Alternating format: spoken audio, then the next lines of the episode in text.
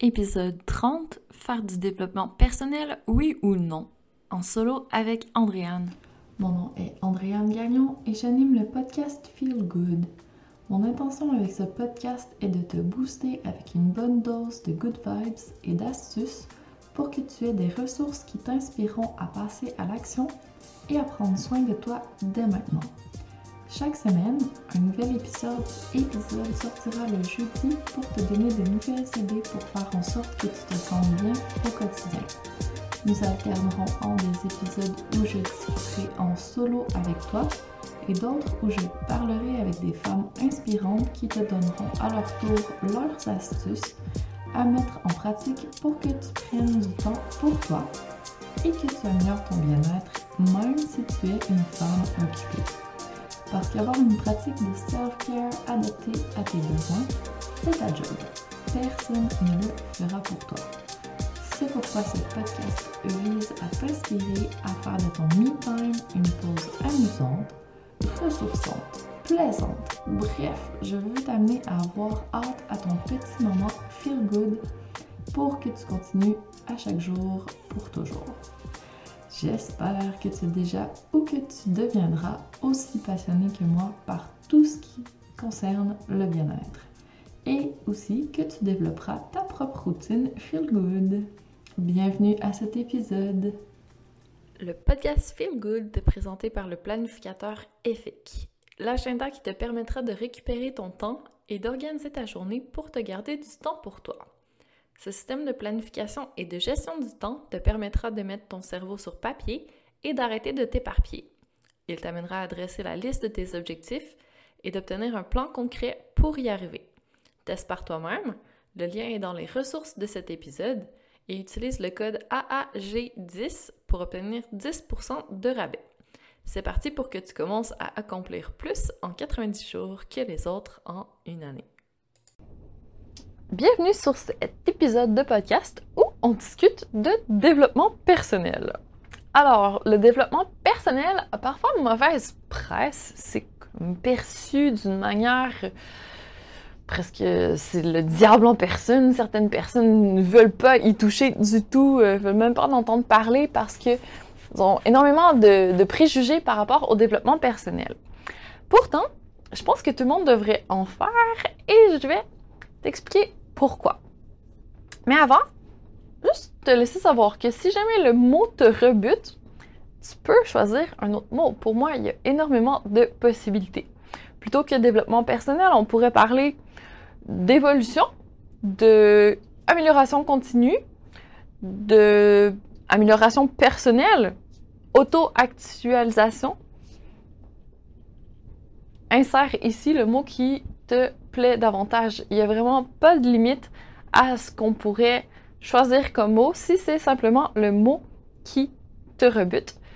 Mais le concept derrière le mot est quand même intéressant, donc il ne faut pas tout rejeter d'un bloc parce que on n'aime pas la terminologie. On peut choisir autre chose, on peut l'aborder d'une manière qui nous convient, mais c'est le but en soi qui est intéressant.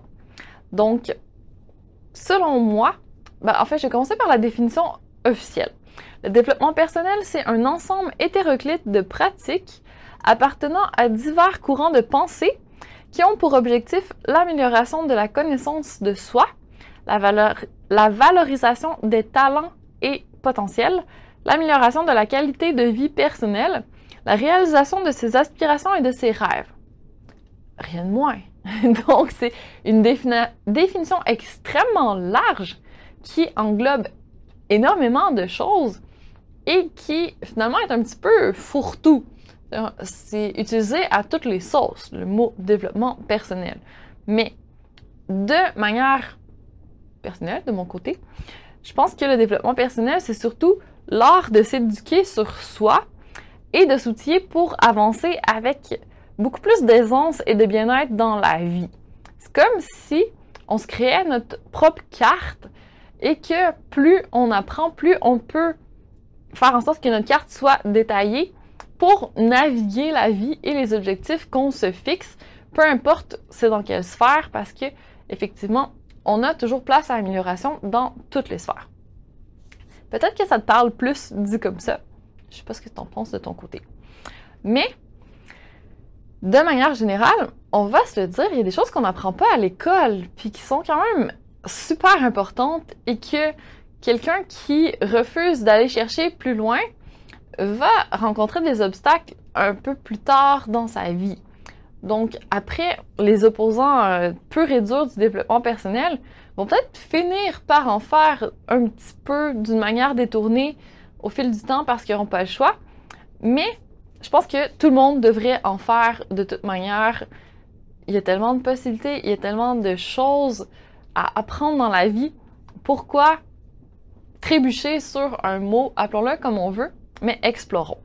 Donc, je te donne différentes pistes à explorer, différentes raisons pourquoi tu devrais faire du développement personnel. Donc, pour élargir tes connaissances, tes horizons, c'est ma première raison. Tout ce que tu n'as pas appris, mais qui te pose problème dans ta vie, si tu trouves que au niveau intelligence émotionnelle, tu n'as jamais appris ça à l'école, puis que là, tu aurais besoin pour bien communiquer dans ton couple, pour euh, pouvoir discuter avec tes enfants et mieux les comprendre, pour éviter de partir en réaction quand quelqu'un te trigger. Juste apprendre l'intelligence émotionnelle en soi, ce serait une raison de s'éduquer et de faire de l'auto-actualisation sur ce sujet. On n'apprend pas non plus l'amour propre, donc si on peut apprendre un petit peu plus là-dessus, le self-care, le, self-love, prendre soin de son corps, travailler son estime de soi, comment mieux faire au niveau financier, comment prendre soin de ta maison, de ton environnement. Il y a énormément de sujets possibles, il y a tellement à apprendre, donc pourquoi rester dans notre ignorance et se contenter d'écouter des films et la télé pour juste s'endormir. Le développement personnel, c'est une opportunité de partir à la découverte, de faire travailler ton cerveau, de faire grandir ton énergie, d'ouvrir ton cœur et tes chakras. C'est vraiment une expérience qui est intellectuelle, mais plus que ça. Donc, pourquoi se priver de tant de belles choses, de tant de sujets qu'on pourrait approfondir et apprendre tout simplement? Donc, ça, c'est ma raison numéro un. Raison numéro deux, c'est que c'est un besoin humain, l'auto-actualisation. C'est dans la pyramide de Maslow, c'est dans le top, le petit pointu en haut.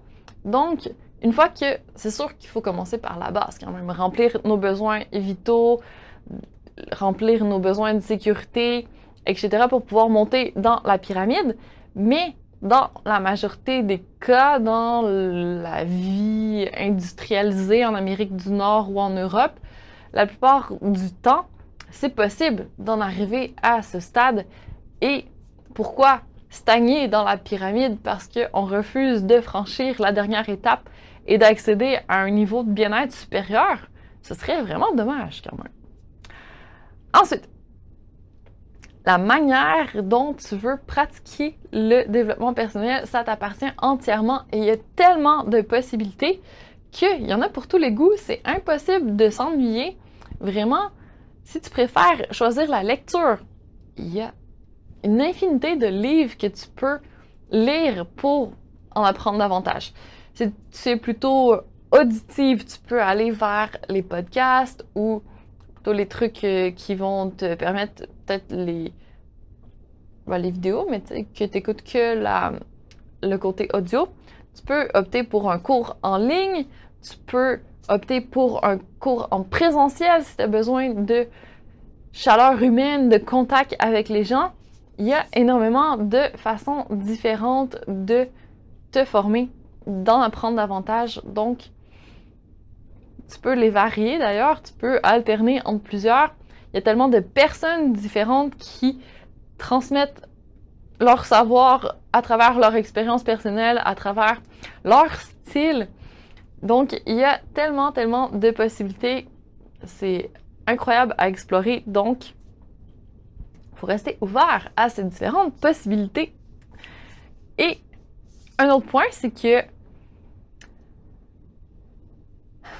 en fait, si on, a, on repense à quelques années en arrière, quand on n'avait pas de GPS, qu'on n'avait pas de téléphone intelligent, qu'on avait juste notre carte, que on essayait de se rendre à un endroit, mais que c'était compliqué, que c'était difficile.